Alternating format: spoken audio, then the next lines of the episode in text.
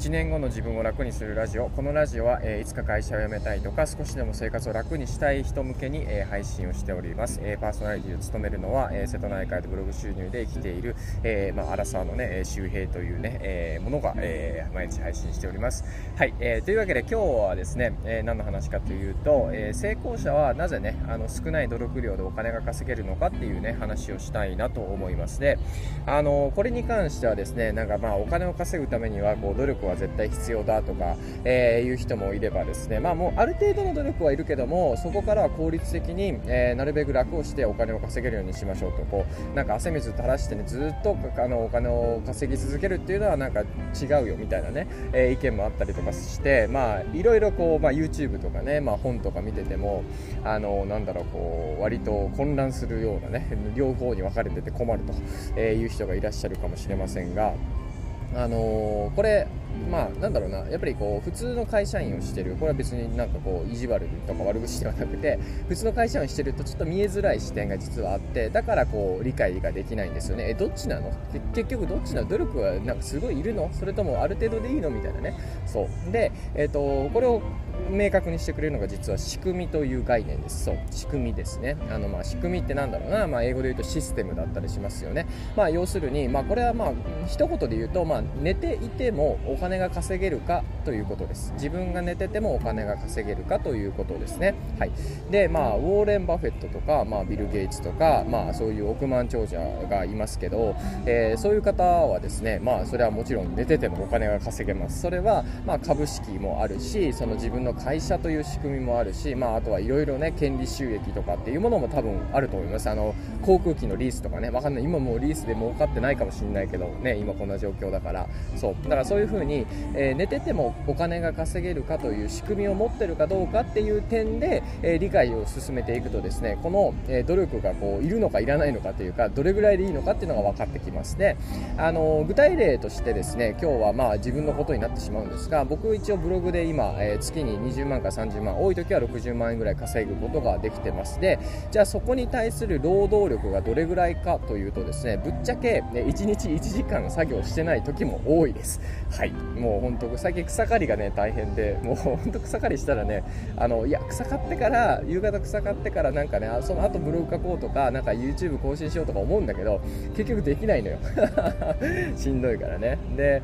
でまあそういう僕なんですけど、まあ、全然、まあ、2 3 0万ぐらいであればまあ別にうん2ヶ月3ヶ月ほっといても稼げるかもしれないですよ。ね、まあ、もちろん多分1年寝てて稼げるかというとそんなことはないんですけどとはいえじゃあ8時間ね、えー、通勤して8時間詰めぱなしでなんかずっとこうねパソコンに向かって作業しないと稼げないってわけじゃないです。でなんかこれを聞くとですねやっぱ普通の働き方してる人からするとえなんでそんなことが起こるのって思うかもしれないです。がまさにこれがね寝ていても、まあ、お金が稼げるか要するに仕組みを持ってるかということです要するにブログっていうのは僕が寝ていても寝ないんですよ。そうブログ起きてるんですよね。24時間365日、えー、基本的に起きてます。そうあのサイトが吹っ飛ばない限りね。でその間 Google の検索から入ってきたりとか Twitter のねプロフィールから入ってきたりとかまさにこの、えー、 Voicy であったりポッドキャストとかからリンクから入ってきてくれたりとか YouTube を見て YouTube からまたブログに来てくれたりとかそういう風にいろいろ入り口があってその入り口はずっと24時間営業なんですよ、ね、で僕は寝ていてもそれは動いててでそこでお金が発生するような仕組みにね、えー、なっています。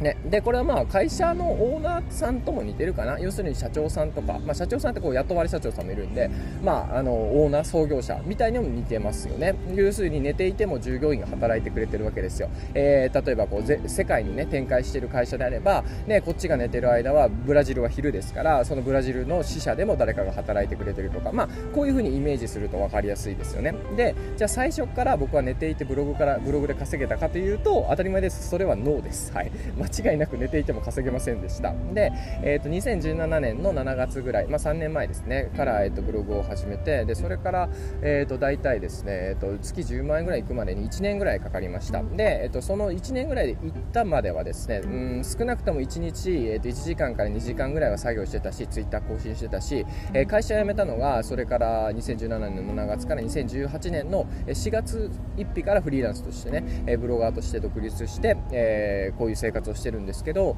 えー、その時もですねやっぱ1日ね3記事4記事書いてツイッターだと2 3 0ツイートを更新してみたいな、えー、でオンラインサロンとか動かしたりとかっていうことでやってました。だから本当1日の作業量でいうと5時間ぐらいは少なくとも多分ほぼ毎日、まあ、もちろんこの休みの日とかがあったりとかちょっとこうツイッターだけになっちゃう日とかそれで1時間ぐらいの作業量とかになったりするけどまあでも通してですねまあそれぐらいずっとやってたんですよ。でそうしたうちにあのまあ要するにブログという仕組みをねあの作っていってたわけです、まあ、つまりコンビニコンビニを皆さんがオーナーとしてねゼロから立ち上げるときにコンビニという店舗を作らないといけないじゃないですか。でもコンビニの店舗ができてある程度コンビニが認知されてなんかこう人が通る道とかにね作っておけば基本的にそこで人が通ってくれてコンビニにアイス買いに来てくれたりとかアイスコーヒー買いに来てくれたりとか、まあ、近くに住んでる人が日用品買いに来てくれたりするわけですよね。そうするとオーナーだからあとはバイトに任せて売り上げが発生するみたいなのでじゃあ最初のこのお店を作るという努力をじゃあサボったらダメなんですよね。それできないんですよ。だから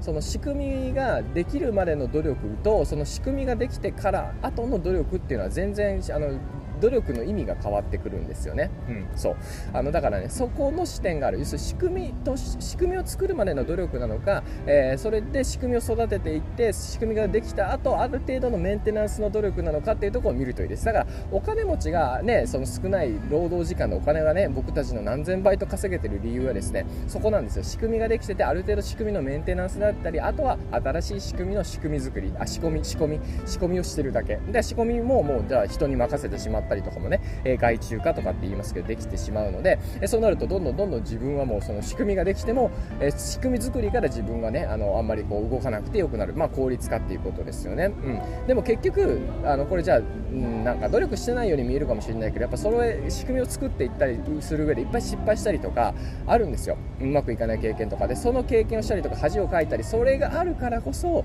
やっぱうまくできるんですよね。だからなんかこうどうしても成功者は汗水かかずにしてそういう立場になってるような見方をしてしまいがちですけどそうではなくてそこに至るもうねあのこれ大好きな言葉なんですけどビル・ゲイツもねあのジェフ・ベソスも、ね、最初は好きなことの初心者であったと、うん、そう。みんな好きなことを仕事にしてねしなさいとかなんかその事業をしたいんだったら好きなことやりなさいやりたいことやりなさいとか言うけどでもみんな最初は好きなこととかやりたいことの初心者だったってことです。で恥ずかしい思いをしながら、ね、うまくいかない経験をしながら今のあの姿になってるということですよ。だから僕らも同じです。僕らもやりたいこと例えば副業の初心者でもあるし例えば副業からフリーランスになって独立したい夢を叶えたいという人もその夢を叶えるまでは初心者なんですよ。でその状態を分かった上でじゃああの概念としてはね自分は初心者だっていうふうに分かってじゃあ何を具体的にやっていけばいいかいいかというとそれは仕組みを作っていくということです。そう。仕組みを作っていく。でじゃあその仕組みは具体的にどういうことがあるのかというと僕は個人が持てる仕組みとしては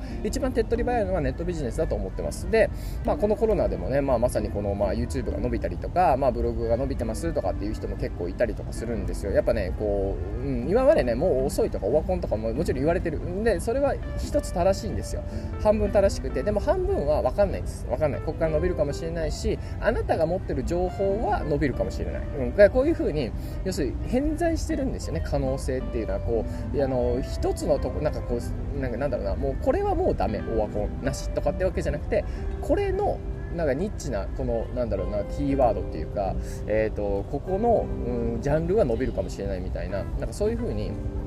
全体がダメになるんじゃなくてなんかねいいところとか可能性があるとかポテンシャルあるところって偏在してるんですよ伸びるところがね。だそういう風に捉えていって、えー、頑張ってみるのがいいかなと思います。なんかまあ YouTube ブログ。まあブログはですねまあ今だって YouTube がいいかな。YouTube7 のブログ3ぐらい。で余裕ある人音声コンテンツを一緒に更新していくとか。であと Twitter をやってって。でまああの人気になってきたらオンラインサロンとか開いてこうねあのより具体的なこうなんだろうな、えーと、ノウハウ提供とかもしていってもいいし、まあ、いろいろ道はあります。別にその僕が言ったやつをやらなくてもクラウドワークスとかで、えー、ランサーズとかでライターをやってもいいし動画編集やってもいいしいろいろあるので、えー、それは皆さんに合うものがあるのでぜひ調べてみてください。